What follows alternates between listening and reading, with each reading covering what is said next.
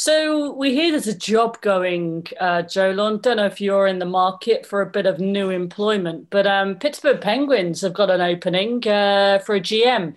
I've got some figures here. I don't know if you're interested in how much a GM earns. Would you know? Go on. How much would a GM earn? A good couple of $100 a day, maybe. Well, if you keep listening to this podcast, I will tell you. The other things that we're going to talk about is, you know, here's a guy who may be a quick trade. He may even not cost you a penny, but would you, as a fan, want Tony D'Angelo in your locker room right now? He's on waivers after a dispute with New York Rangers. But what happened? Why? And what next for him, for New York Rangers? And then the other thing, just to kind of throw in, we're going to talk about Brent Burns' teeth and also something to do with pandas. So penguins, pandas and punch-ups. That is the highlights that are coming ahead for this NHL Fans From Afar.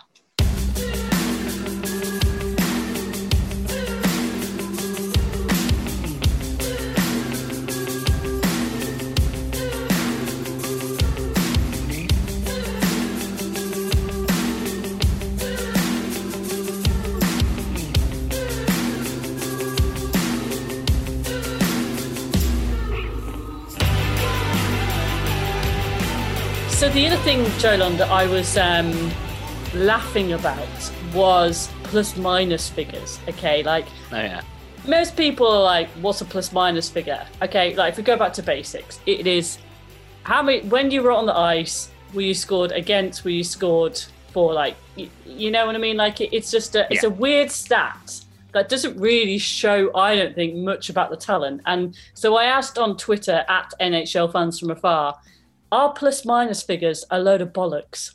Like, I know this is a family podcast, but there's no other way to put it, okay? And the reason I say this was some incredible games this weekend, like really feisty. I mean, Saturday night, for instance, just at midnight UK time, let alone earlier and later, there were 8 games at the same time. And pretty much most of those, I think bar 2, maybe 3, all went past regulation time. They all went into overtime. And on Sunday, there was this crazy game that happened between Edmonton Oilers and Ottawa Senators, which ended up in 8-3. 8-3? Honestly, yeah. Matt Murray got pulled. But what was more interesting was the when you look at the figures, like Leon Draisaitl, thank God he's in my fantasy team because that man is ripping up my fantasy with points. I think he got something like 7 points or 6 assists, something like that. But McDavid scored a goal. He had 4 assists, yet his plus minus figure was -1. That is ridiculous. You know, when you're like, what is the point of this? Because I know with some fantasy leagues, they put, like, you get points for plus minus, don't you? I don't think it's in our fantasy league that we're doing, but you know, you just think there are some very strange things about this game.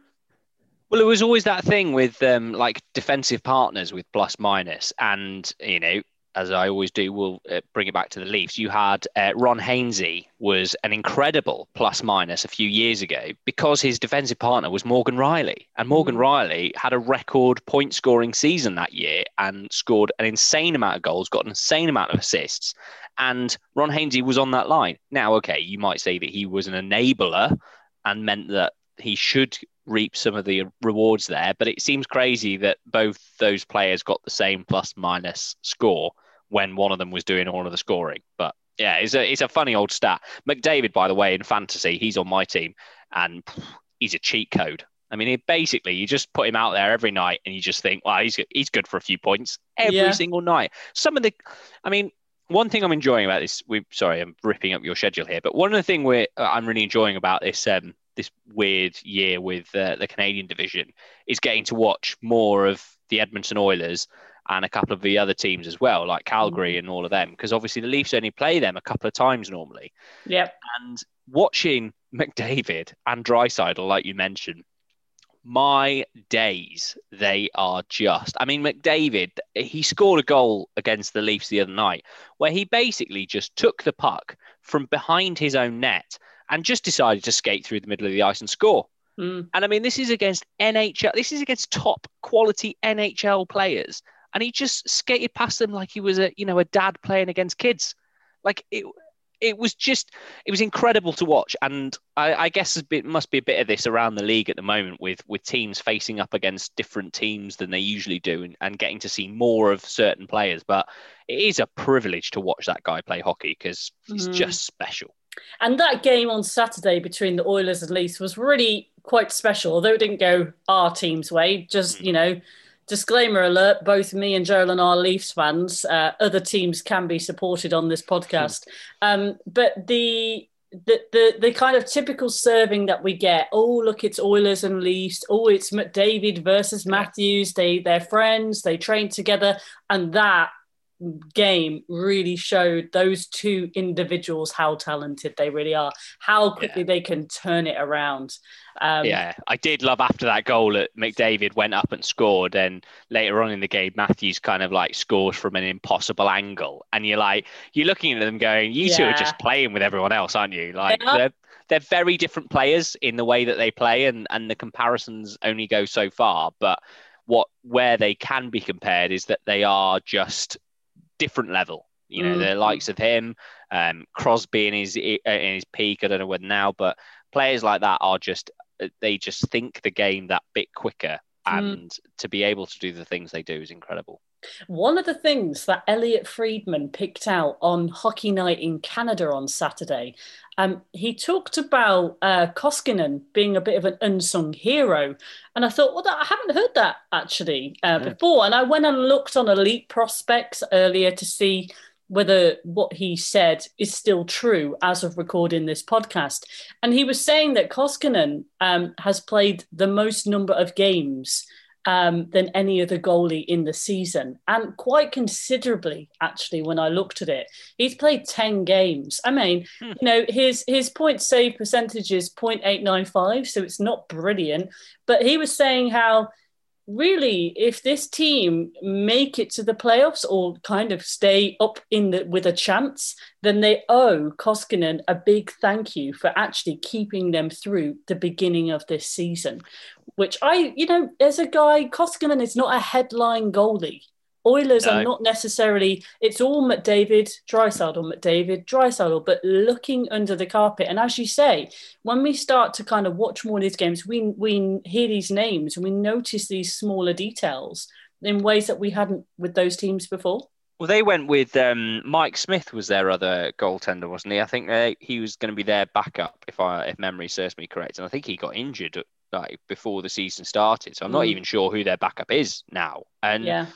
And it is interesting seeing those goalie tandems working. I don't know whether it's the case across all of the teams, but I've noticed that teams are seemingly going back and forth between goaltenders. Like I've noticed that Pittsburgh are doing it quite a lot, and that's probably because Tristan Jarry's been appalling most of the season. But the big one is Montreal, a team that has relied so heavily on the shoulders of Carey Price over the years has now got a more than suitable backup in Jake Allen, and they're starting him in games that they perhaps didn't need to, but they know they can rely on them, and with the condensed schedule, or with what seems like a condensed schedule, there certainly seems to be an advantage to those teams, perhaps more so this year than previous years, or either that or teams are just seeing that is the way forward, to have two serviceable goaltenders. Now, of course, you can still get injuries and then you're still down to your third, but it's very interesting seeing how some of those goalie tandems, and then the teams who aren't, like Philadelphia is another one, Carter Hart and Brian Elliott, two goaltenders who are at opposite ends of their career, but you would both trust for a night in net. And it'll be interesting with Edmonton, because you think if Koskinen goes on a cold run, which goaltenders sometimes do, there's no one there to step in and even just relieve him for the night. So, with this schedule, it's going to be interesting to see whether Koskinen and the Oilers can hold out that long. Okay, in a little bit, we're going to be talking about GMs. You mentioned Pittsburgh Penguins there, why they're looking for a new GM. What does that take? What does the role of a GM really entail? We're also going to talk about Tony D'Angelo as well, a bit of a hot topic in the last couple of days. I think we should probably just get the COVID situation out the way, because I just feel like I don't know about you, sometimes I'm just so bored about talking about coronavirus. I'm like, talk about something else. I want to talk about hockey, for God's sake. But, you know, we can't deny that in the American teams, it's causing havoc. And not only is it COVID that's delaying games, but today, you know, the hockey gods are not shining down on the NHL, but we've got cancellations of games. I think it was Islanders, Sabres maybe, to do with weather because they've got snow in America. So, you know, they've just got cancellations left, right, centre. I mean, Canada are snow all the bloody time and they don't cancel games. Come on, guys, this is ice hockey. Just play outside. Just in the snow, come on. Just play outside, exactly. But, I mean, the NHL saying, look, we have got this COVID buffer in place at the end of season. They've got 7 to 10 days in May. It just seems insane. I mean, Vegas, it sounds like, you know, their coaching staff, they had issues there. So they cancelled a ton of games. I mean, San Jose Sharks, it kind of got announced, I think, a few days ago that their first home game back in, forget the name of their stadium, the SAP, I can't remember. San Jose place, San Jose home. Yeah, that rink. That one. That's terrible. I think it's SAP something. But San Jose are going to play home from the beginning of February, which is good news because, you know, to be rudderless or just anchorless, I suppose, it must be very difficult. What's interesting, just quickly on that note, sorry, Claire, but on the Sabres and Islanders game, it was postponed because of the weather, but actually it was COVID-19 protocol was the reason why that it actually got postponed in the end. And the reason why was the game between the Sabres and the New York Islanders was scheduled for Tuesday at Nassau Coliseum, was postponed. The Sabres practiced in Buffalo on Monday and were scheduled to travel to Long Island on Tuesday after altering their plans because of weather conditions. So that required COVID-19 tracing protocols that can be completed appropriately. The decision was made by the NHL to reschedule the game for a future date. So it was actually the kind of extra admin and stuff that comes out of COVID. Well, whether they don't get the coach, they have to fly. And if they fly, then they have different protocols. Something like that, yeah. So it was the fact that they had to alter their travel plans, but that in previous years, that would have been fine. That would have, you know, they would have gone ahead.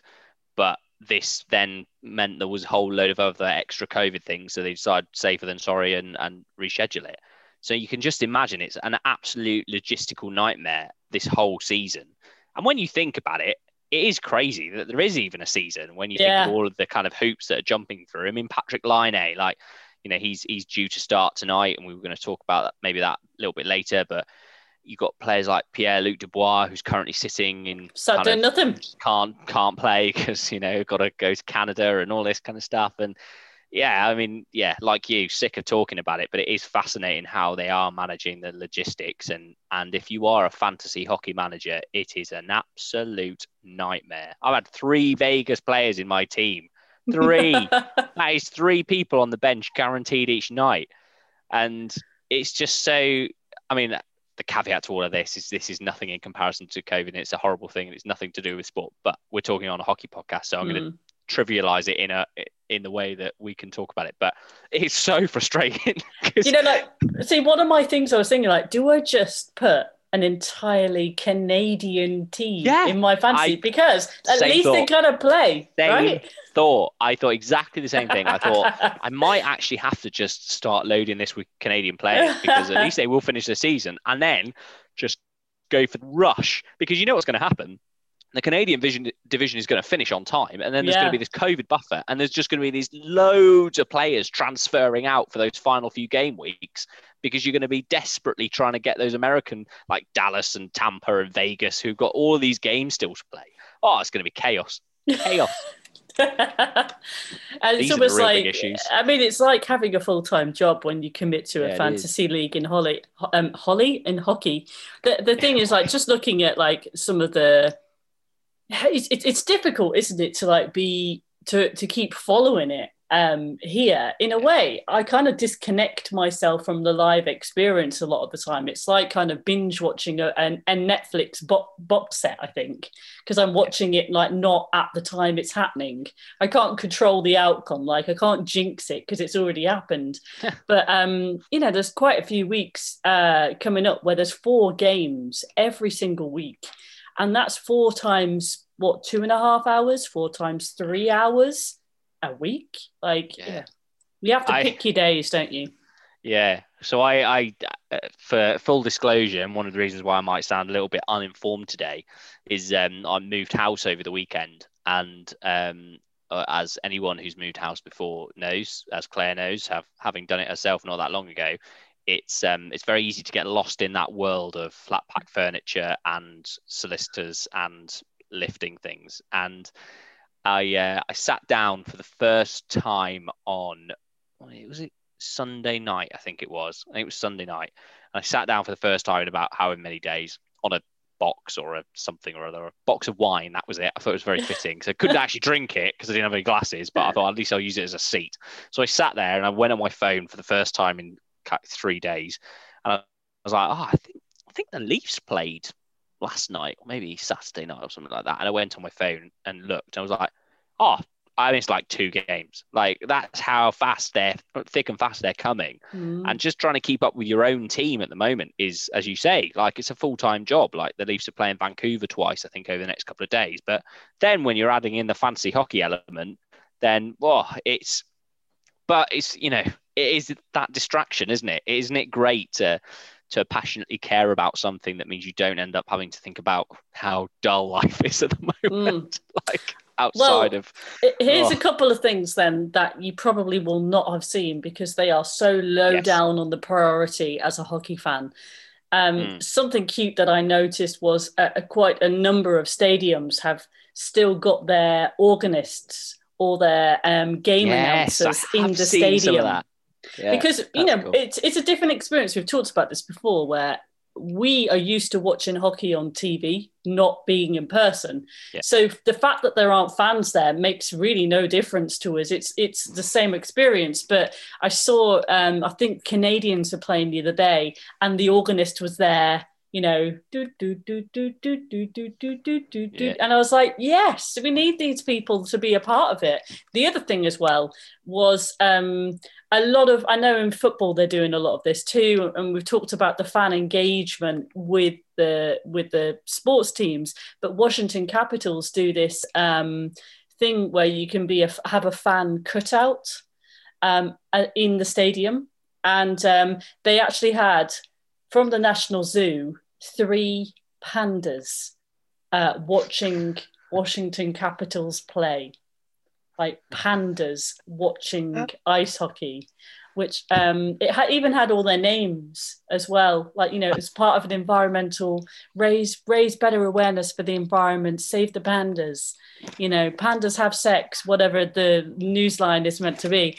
But, you know, maybe, you know, like watching Ovechkin is their idea of romantic night out for pandas to continue to mate or whatever they're meant to do.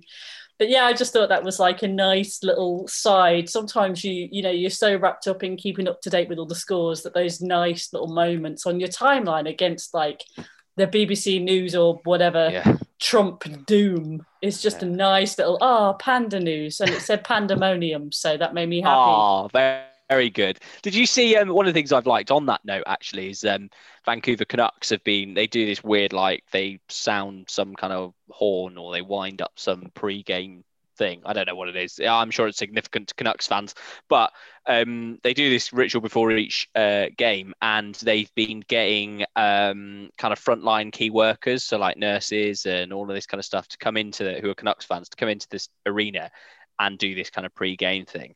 And I've just thought, like, how amazing must that be? Like, especially as there's no other fans in the building in Canada, and you are one of probably 100 people in that building. And, you know, you're there for a reason because, you know, the amount of effort that you've put in over the last few months and putting your life on the line and all this kind of stuff, and little touches like that, you think that's classy. It's really good. Mm. The other thing about adverts as well, I mean, there was a game on the other week on Free Sports here, wasn't there, when it was at whatever time on a Sunday evening, and that bloody jingle that played over and over. That's something that you have to put up with when you're a fan outside of North America. The adverts, the same adverts that repeat. The advert that I keep seeing repeated when I was watching hockey this week was with Brent Burns from San Jose Sharks. Mm. And as we know, when he smiles, he's got a beautiful, weird beard, but there's not much teeth. He's a hockey player, isn't he? He's definitely a hockey player when he smiles. He's got a hockey smile, for sure. Yeah. And anyway, it's like a new advert for Kit Kat Chunky. Other chocolate bars are available. Oh, is it 20% chunkier? It's chunkier. And so he kind of takes the Kit Kat and he kind of tries to put it in his mouth and it hits his teeth. And so he gets a whiteboard and he gets a pen and he's writing solutions of, What can I do? I can't eat my Kit Kat Chunky anymore. And it's got all these little options that say, go to the dentist, take out more teeth.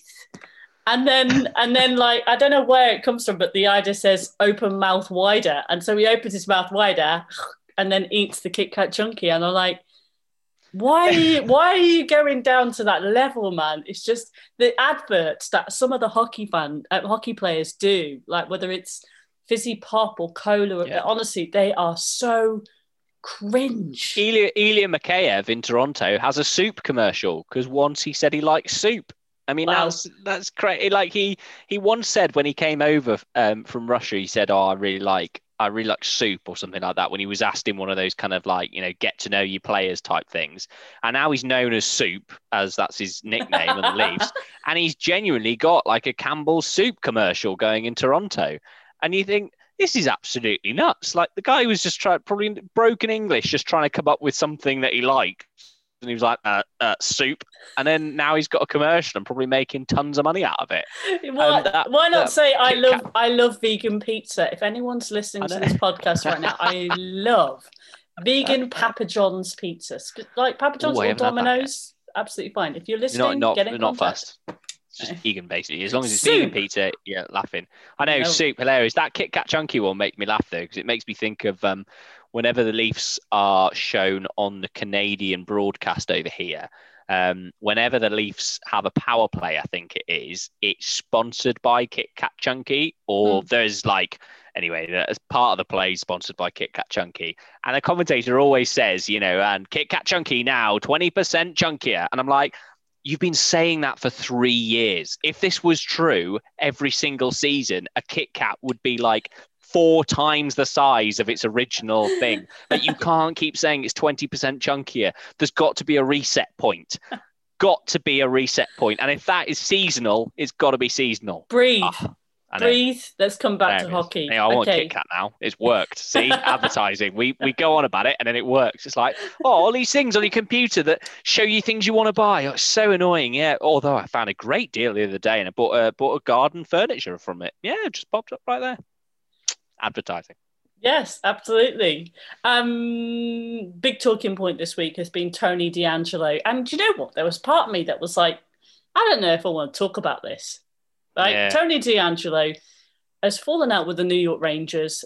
I don't think it's his first offence. It's very difficult to know what to say legally.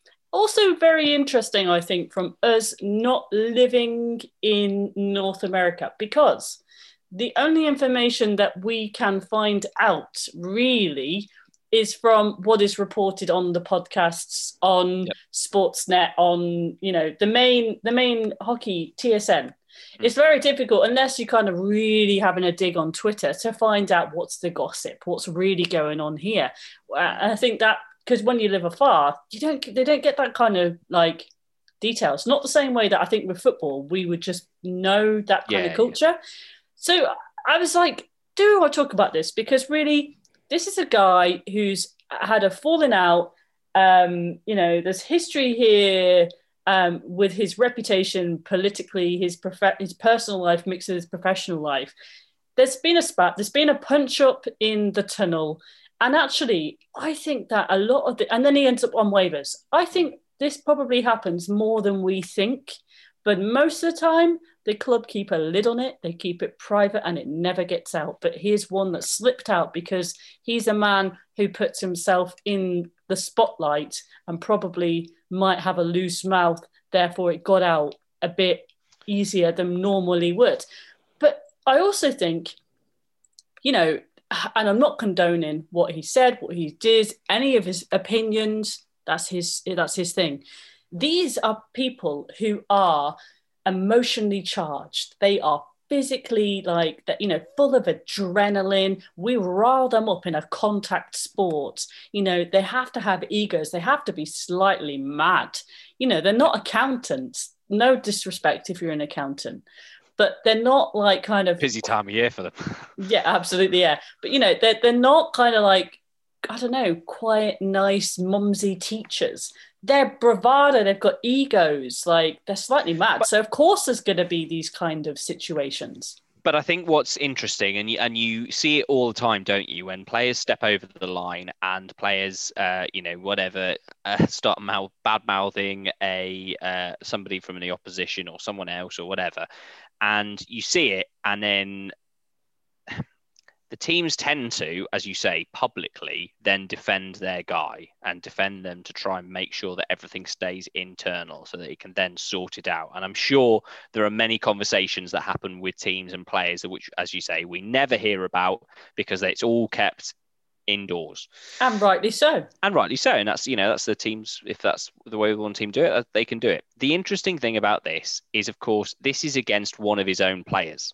And is also against a goaltender as well, which I find quite interesting because I've got no evidence for this, but whenever you see goaltenders having a bad game or, you know, anything like that, when do you ever hear a player or a coach even criticizing the goaltender? Like, never. They can have terrible games. And it's always the rhetoric always seems to be, we didn't give them a chance. Like, we let too many good shots through. We didn't get our blocks in. We didn't work hard enough. We let them down and all this kind of stuff. And it tends to be that the players will take the hit for it. And that's, you know, it's fair enough because the goaltender can only do so much. If he's left on his own, he's going to look like he's had a bad night. Mm. And this one, I mean, as you say, Tony D'Angelo's had many run-ins, and I don't think this in isolation causes this much of an issue. But I mean, the GM said today, he said our team is ready to move on. So, you know, he's not going to be playing for the Rangers now. Whether he then signs with another North American team or not, I don't know. He's got a 4.8 million cap hit or average annual value, and it. Which apparently they're saying, you know, whether they buy him out, because, you know, it's before his 26th birthday, they can buy him out for a third of that. And that closes the situation. They move on. Well, it does in a way, for the Rangers. But then, of course, what do other NHL teams do? Because no doubt he's a good NHL player. I mean, he signed a $4.8 million contract with the Rangers only a year or so ago. So, and I had him in my fantasy hockey team last year, and I remember him getting a lot of points. And it's... It just puts a lot of teams now in a difficult position because they think, well, do we want to go there, or is that going to be more hassle than it's worth? But I think there's multiple things going on here, though, right? So because there is about him as a player and his deal and, you know, the trade and that, and also like the situation. And I think it's to be disputed about what was actually said between him and the goalie. You know, was it sarcastic and it was a heated situation that got out of hand? Had there been previous like spats between them and it just exploded?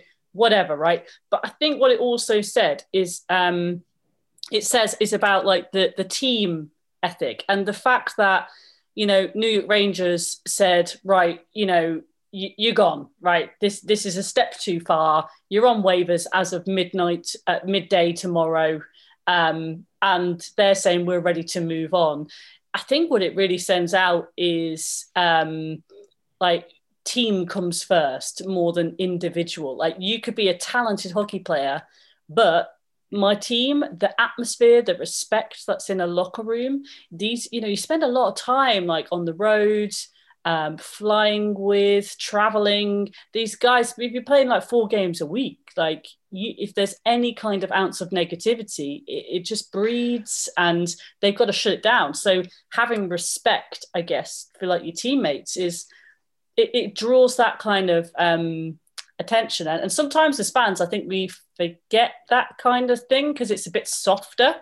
We look at like the points and the skills and the talents and, you know, oh, look at that deke. That was amazing. That was an amazing save. But I find interesting about the sport that it's like the full kind of 360 of the whole thing is like the culture, the business, and also the talent. All things make a difference, and you need all of them to win the Stanley Cup.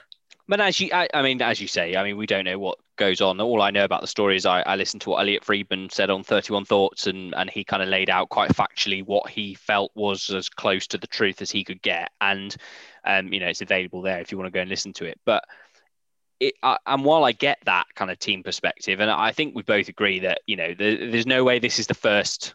If this was the first thing, there's no way this dealt with this way. Like, this is obviously, he must be a repeat offender in some way or another with team-related activities, because otherwise they wouldn't have gone as severe as they have with this.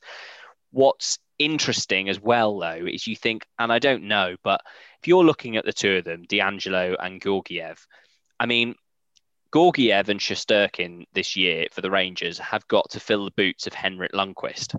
I mean, not an easy task in New York, and also not an easy task on a team that is on the up, because they are, you know, they are projecting up, and they've probably been a bit disappointed this year with the way that their season's gone so far, because they were saying that they would be the overachievers, but actually everyone was saying they were overachievers. So it kind of meant that everyone kind of then expected them to overachieve.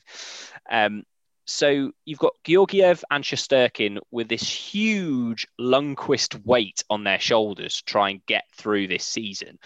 And I can just imagine you're looking at that. If you're a GM of that franchise and you're thinking, I've got this real troublesome player for whatever reason on, you know, this D-man in D'Angelo, who is now getting in the head of one of the two most, you know, kind of key parts of this season for the Rangers, Georgiev. And you've got to sit there and think, I will quite happily eat whatever it would be, 2 million, 1.7 million or whatever it would be to pay off somebody like that. If I can put more protection around my two goaltenders, because the last thing you want is Georgiev going into the next game with D'Angelo there thinking this guy's not going to do, you know, or, you know, that lack of trust. And that kind of, as you said, loops back into what you said, not just on the locker room, it's got to be on the ice as well. And, and that trust and that knowing that you've got the other guy's back, surely has got to be more important. And he will, I would imagine Gorton will have looked at that and thought, you know, yeah, well, as he said, we're ready as a team to move on from Tony D'Angelo. So fascinating to see where he ends up, if he ends up over here, or he could go to Europe or another different league or the KHL. But who knows? I mean, it's very interesting. Like, we won't get into it on this podcast, but I had a bit of a read about some of his political views and what is all that. If you want to read, yeah, it is interesting. He deleted his Twitter account, you know, after Trump was banned by Twitter, that kind of stuff, which is away from the game and whatever. Interestingly, you say about New York Rangers are kind of on the up, or that there's pressure on them. You know, they sit at the bottom of their division at the moment, although they're tied with New York Islanders, same number of games, same number of wins, same number of losses, same number of points. And they've got an opportunity this week, because Islanders now have just had a ton of games, you know, postponed because of what's happened with the Sabres. So it's you know, they've just got to hit the ground running and just make the most of these kind of lulls, haven't they, to claw their way back up the table to build their confidence. So I mean really, when you look at that kind of East division, you're kind of looking at it going, whoa, the Islanders are 7th and the Rangers are 8th, and you've got New Jersey and Buffalo 5th and 6th. But it's nothing between it though. But you're talking like 8 points to 15 points. Well, it's 8 points at the bottom. 2 points, 8 Yeah.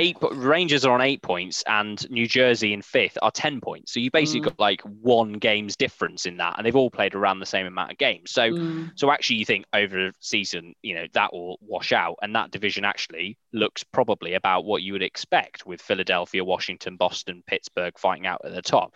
But it's all still so close, but it is certainly from the optics point of view. And if you're just looking kind of at a glance, you do look at that league and you think, the Rangers were, you know, they were supposed to be better this year, and they are at the moment not better.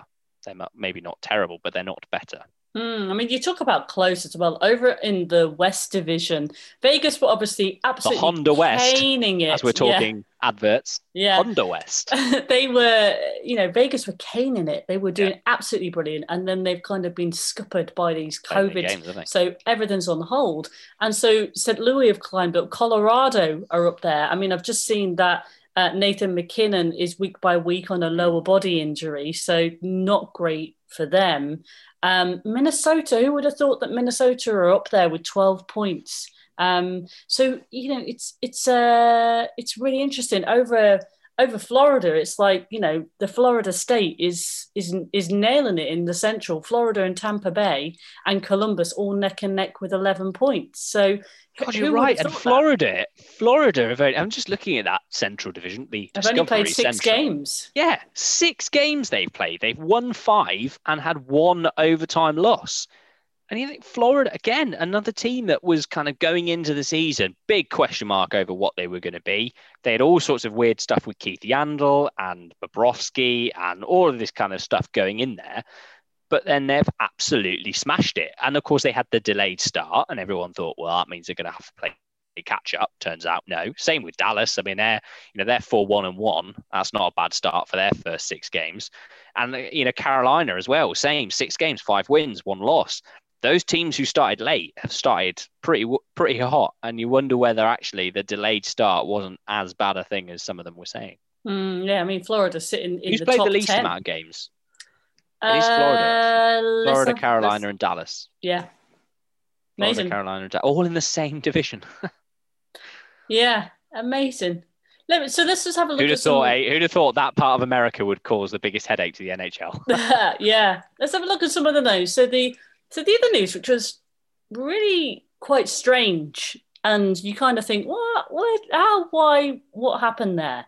So the players of Pittsburgh Penguins are on the ice, and they're having a practice, and they get pulled over at the side, and they get told that their GM, Jim Rutherford, is leaving, is resigning, and then it all comes out. And then the CEO of Pittsburgh Penguins comes out and says, he's shocked. He's genuinely shocked. He tried to talk around Jim Rutherford, who's 71. I didn't know that. Jim Rutherford has come out and said, look, it's nothing to do with health. We've got a president who's way older than me, and he's doing pretty good.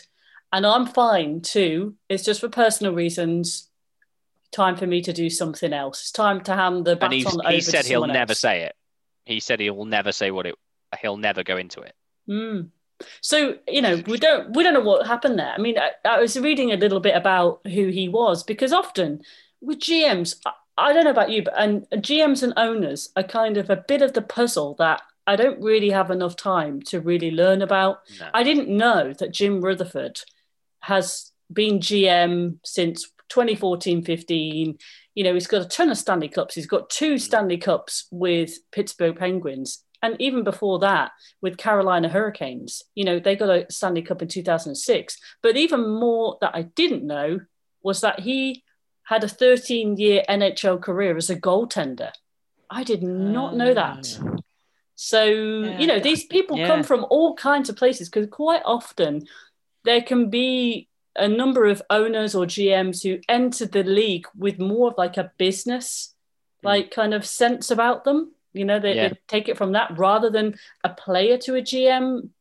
But then you got the people like the old schoolers, like Brian Burke, for instance, who was, you know, I think in his words, he said he was like a lackluster player turned fairly decent, like, manager. He was a lawyer, I think, wasn't he?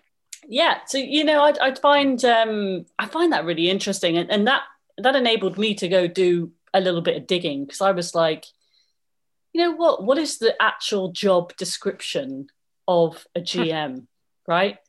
So where is my...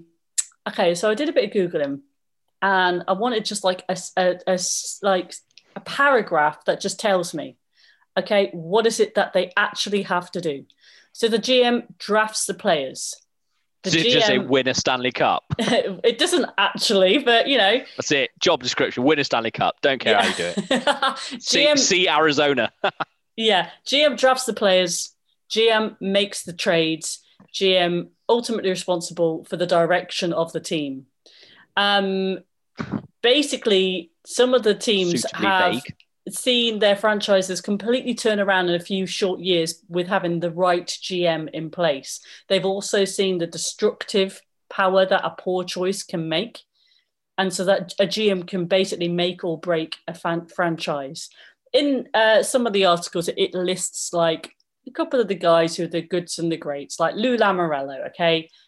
Regular face who's always appeared. He was hired as president of the Devils in 1987. He named himself GM, despite he had no previous NHL experience of any kind.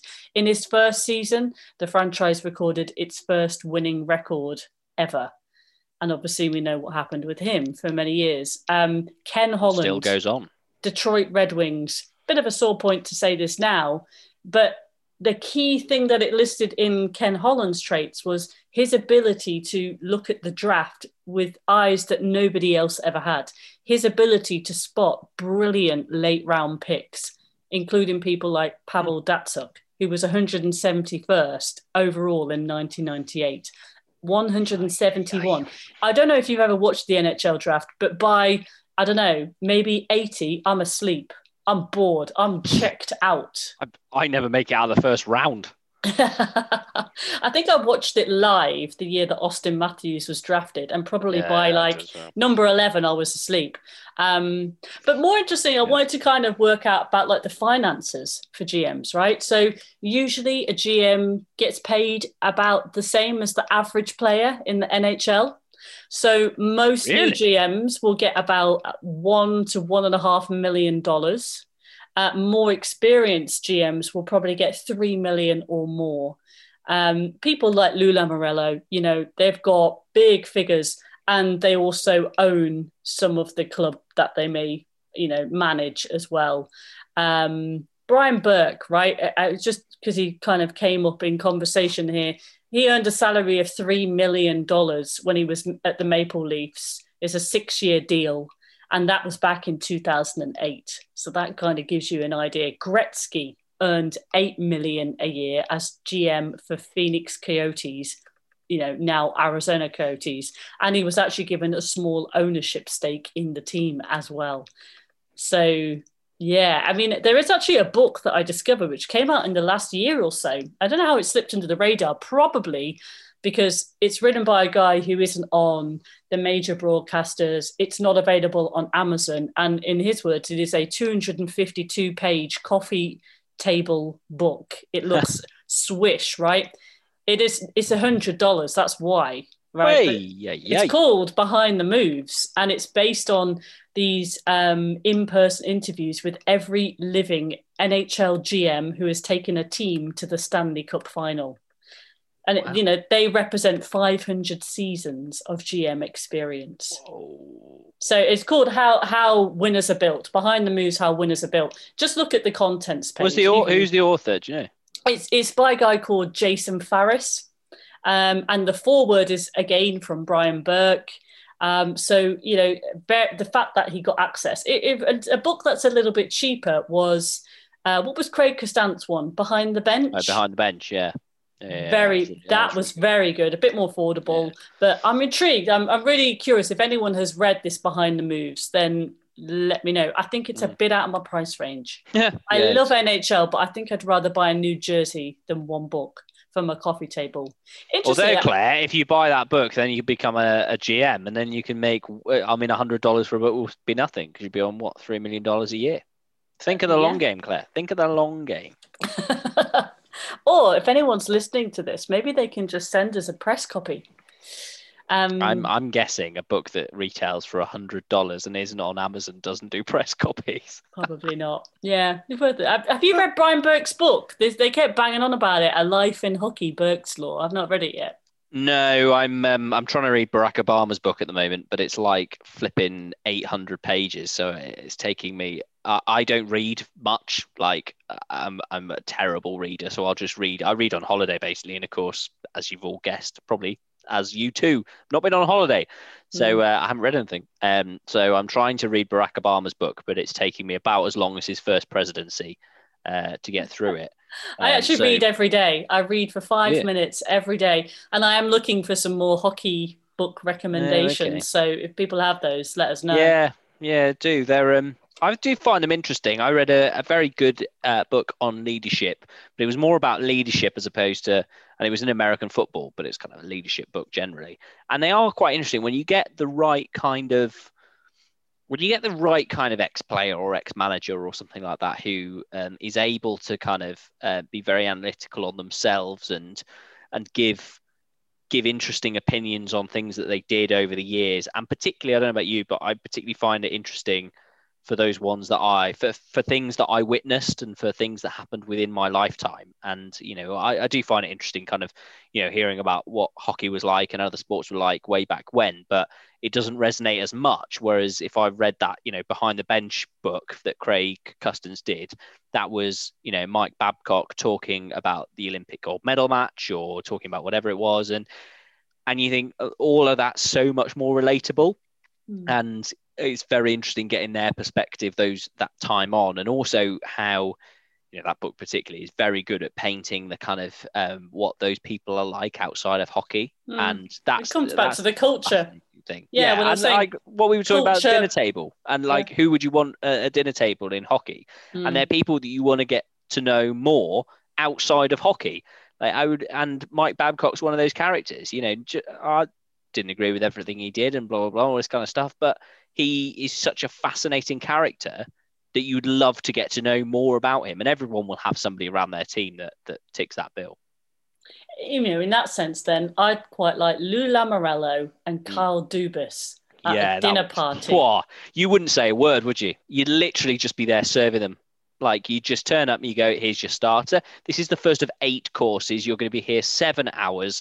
And I'm going to, this is your first of 8 glasses of wine to go with all of them, because you're going to be absolutely sozzled by course 6. And then I'm going to find out what you really think of each other. All right. That's how it would work. And you'd have to make sure you'd had a shave before you went to dinner party, no Jolan. Yeah.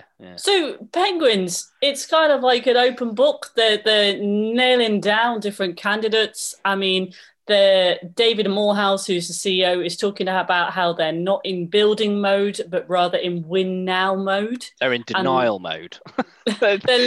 You know, they're looking for someone who's quite aggressive, and like you kind of think, who is that person? It's a horrible job in a way, because while on paper it's great, because you get Crosby and Malkin and all of this kind of stuff, and it's like, oh wow, amazing! I'm a GM for the team of Sidney Crosby, but actually, you're coming in to a team at possibly the worst time, because there's this kind of lingering hope that they will get one more Stanley Cup with Malkin and Crosby, would be my guess as a Pittsburgh fan. You know the rebuild is coming. You know the moment that probably Malkin maybe goes or they just peter out into nothingness. And, you know, age, the never undefeated thing that it is, like, will take the hold of even Crosby and Malkin. And you have got to be the GM probably that breaks all of that up. And if you're proactive and if you're ahead of the curve, then you're going to do that earlier than some of the fans are probably ready for it to happen. So you're coming into this at a point, and also you're coming into this as a team who has been in win now mode forever and ever. Like, they have been constantly shelling. They gave Toronto a first round pick for Kapanen. Like, they could have waited a few weeks and probably picked him up for a third.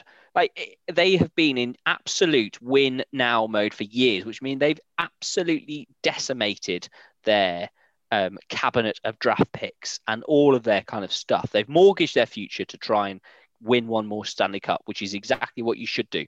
But to be the GM coming in at this point, at the point where maybe it's a little bit early to do the full rebuild, it's exactly the same in Chicago. You know, they've got the Kane and Taves and those kind of players in there who are iconic franchise players.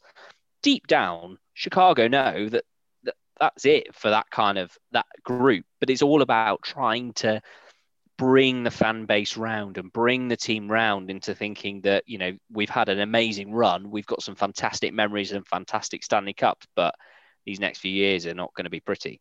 And that's, it's going to be a tough job for that person going into Pittsburgh, because he's going in, the cupboards are very bare there, and the expectations are always high when you've got Sid the Kid out there. And unless they pulled off a miracle and managed to actually win another Stanley Cup, it would be, I was saying to you, play the long game. That would be a very long game, and GMs are getting fewer and fewer seasons now, leeway than they have done in previous years.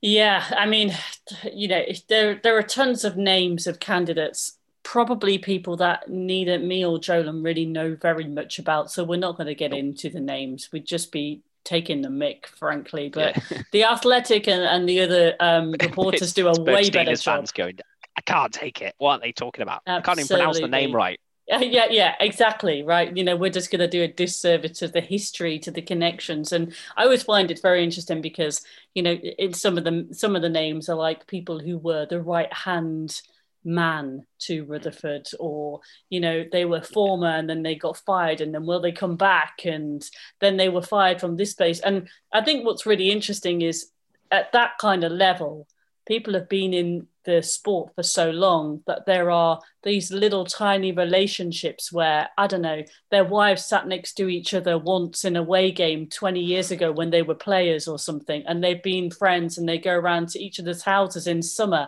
Like, there's all these kind of relationships that form, which we can't tell just from looking at a name on a list where we're like, ah, yeah, they've been friends for ages. Maybe that's why they're thinking about doing business together. It's, I always think the relationship between an owner and a GM is fascinating too. Like some owners are very hands-on, some want to kind of sit back, and it's just like, you know, it's their passion project. We've talked about like a lot of the owners and the finances really for the owners, because money is a big thing this season. I think with less fans being able to kind of come in with a shorter season. I think even like for some people, it was like working out the broadcast contracts as well for some teams in America, like where were the fans actually going to be able to watch the games? So then you kind of think like, you know, maybe some owners, it was a bit of a passion project, and now their eyes are like, yeah, I think we might need to like kind of really look a bit deeper at this at the moment. And maybe they do get a bit more antsy. I don't know. It's just one of those things that's like in the periphery of my mind. Like, I'm interested. If I see an article about that in The Athletic, I'm going to go read about that, because I'm curious about who are these owners? What are their business? How are they faring? I mean, also, it's not a hugely profitable game to be a, you know, an owner. Like, there aren't a lot of teams that make a lot of money, and that's why there's a lot of kind of equalization payments and things like that. And, you know, you got teams who lose money every year, and that's part of it. But the problem is at the moment they're losing even more. And, you know, I'm sure it's made ownership across the league think about, you know, future funding models and all of that kind of stuff. But it is interesting, because you think about the owners you know about, and you hear about some owners, and then other owners you have absolutely not a clue who they even are, who their names are they a group, are they individual. And yeah, that relationship between an owner and a GM is quite something. And they'll always say how they always talk every day, but it's but it's the same. It trickles down, doesn't it? You've got the owner and the GM and that relationship, and then the GM and the coach. I always think that's a fascinating relationship, because, you know, over here, sports here for a long time was this kind of manager role. You know, you had in football, it was a manager who did all of that kind of stuff and was a GM and a coach. And then, you know, there was this move away from that in this country, and coaches came about, and then there was directors of football and all this kind of stuff. But over there, that's been the case for a long time. And what's interesting there is, of course, it's the GM who fires the coach, or hires and fires the coach. And so that relationship as well is such a fascinating one. And yeah, digging into these, and often the sad thing is you don't find out the whole truth about all this stuff until one of them writes a book, which is usually a long time after their management career is over. But yeah, it's fascinating to see how that then trickles down into the teams and the successes. I gotta say, like, at what point are we gonna see a female coach, a female GM in the NHL, a female owner? Like, I mean, there has been couples, I guess, that have owned, but you know, they were starting to see in broadcast world. Cassie, I've forgotten her name. Campbell Pascal. Yes, and I didn't know very much about her, but I kind of went and read, because when she talks, that woman knows that sport. She has an eye. The research, the way she views the game is exceptional. It's very different to the male broadcasters on the panel in Hockey Night in Canada. And then you look at her history as a player and you think, wow, like, you know your stuff, because you've got gold, silvers, bronze medals hanging up all over. In fact, you could melt them and make a house. You have so many. She's the Sidney Crosby of the female game. Like, her detail is brilliant as an analyst. That's it. This is where we're so tired. This is where it's near the end of the podcast. It's time to go. I was trying to make a Claire ended point. The podcast by trying to say an analyst. Typical woman talking about sport, can't even say analyst. I know. And I couldn't even say a name. Like, generally, it's a big fail. I didn't realise, though, that she is married to an assistant manager of Calgary Flames. And what's more interesting is that she's often either on the commentary team or on the panel, like, reviewing Calgary. And I was like, is there no conflict of interest? But then you kind of think the guys have probably got all these connections and things too. So it's an incestuous game where everybody knows everybody, if you really think about it. Yeah. But hey, I think Hockey Night in Canada, on a very quick aside, Hockey Night in Canada this year, the panels they've had have been great. Like, Kevin Bieksa is brilliant, and Anthony Stewart, and you've got, Kendall, and you've got all these different people in there. And I think it's a fascinating mix, and it really has.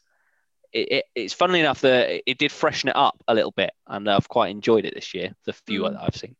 Well, and that's because I think it's harder for us to get and keep abreast of all the news that is going on. You know, you can spend an hour on Twitter scrolling through, but what these people say in these in-between period, like, updates and headlines, Saturday headlines, it's vital for us to kind of keep in tune with the sport. So, yeah, it does matter. We ride a lot on what they're saying because we don't have access to the same media.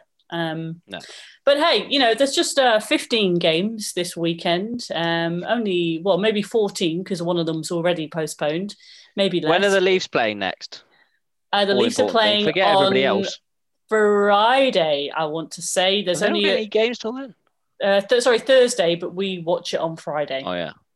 Oh yeah, they got the Vancouver series, haven't they? There we go. I will look very much forward to my usual Sunday morning in bed, not looking at my phone, breakfast in bed, coffee, my lovely fluffy pajamas, watching a Leafs game.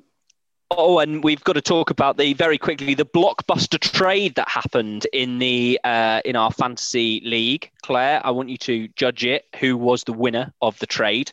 I wanted to do this. Let me just get the trade details here for you. Okay, so this happened. There aren't many. I don't know if the leagues that you guys do, if you do them at home as well. There aren't many trades that happen, just because it's quite hard to facilitate them. This one did happen. This took place between me and one of the other guys in the league. And Claire, I want you to know. I want you to give the judge as to who won this trade. Sean Monahan was traded away from my team, right? To Draisaitl takes it all. No. Draisaitl it takes. Sorry. Anyway, Sean Monahan goes one way. Jamie Benn goes that way as well. Okay, Sean Monahan, Jamie Benn. Jamie Benn currently on IR, but then was activated. Coming back the other way, William Karlsson of the Vegas Golden Knights, currently on a very long stretch of postponed games, currently killing me, and the one and only Patrik Laine. Who do you think won the trade? Wow. At the time the trade was made, it was an IR for an IR because there was Jamie Benn for Patrik Laine, and then there was Sean Monahan for William Karlsson, which were the two centres. I mean, I guess for me, if we're talking fantasy, whoever's picked up Laine, and who was it? Not William Ben. Karlsson. I don't know. Yeah, I mean, Jamie Benn's the goal scorer there, but Laine's always going to put more points. So I think really, if you got Laine, then yeah. And do you want to know the best bit about it all? And I'm sorry to the other fantasy manager because it's going to sound like we're really gloating, but I picked both Sean Monahan and Jamie Benn up off waivers the week before. Both of them, just free, sitting there. And I turned them into Patrik Laine and William Karlsson. I mean, I'm going to be in humble pie when this goes against me and Sean Monahan has the best season of his life with Gaudreau. But interesting to see how it goes. And Laine, just confirmed, is playing tonight. So it's going to be his first game tonight as a Columbus Blue Jacket. I think he's playing Dallas, I think. Yes, is Jamie Benn back? Oh, Jamie Benn as well. It's going to be right. The battle of the trades. It actually will be the battle of your particular trades. Draisaitl. I feel this is a pun, this team name that I'm not getting, but it's Draisaitl it takes. Yeah. Draisaitl. Let's not get into team names for fantasy here because mine is embarrassing that I just couldn't think of anything. Yours does scream of, I can't think of a name. Yours is your name. Basically, yours is last season's name, but just with a question mark at the end. Well, it was Babcock Socks, and now which is even wrong anyway, because it should have been Bab Socks. Bab Socks. So I got that wrong. And this year is like Babcock Who. That's where that's where my creativity ended. It's like, you know, when you go to play in team quiz in a pub. Yeah. I don't make any effort into the name whatsoever. I once won a prize on that because I'm the same as you. I can't be bothered to ever think of them, and when I do, they're naff. And it was only I won a prize once for a team name at a pub quiz, and it was our team name was the Risky Brisket. And the reason that was because earlier on in the evening, I'd ordered brisket, which came to the table undercooked and was practically raw, and I had to send it back. So I think they gave me the prize as a little bit of a compensation for the raw brisket that they served me. But they did appreciate the name Risky Brisket for the pub quiz team name. Right, this... that is it. That's all I got. That was as good as I've got. This is a podcast about hockey, where we occasionally talk about hockey and weird facts about team names. Follow us at NHL Fans From Afar on Twitter. Please follow us if you're on Spotify or subscribe if you're on Apple Podcasts. And off to go and take a well-earned breather and get ready for some Friday morning hockey for us. If you're enjoying your games, if you're missing them down to COVID, then maybe switch sides and go watch a Canadian team for a bit because, hey, at least you're guaranteed a game. Have a great week, whatever you get up to.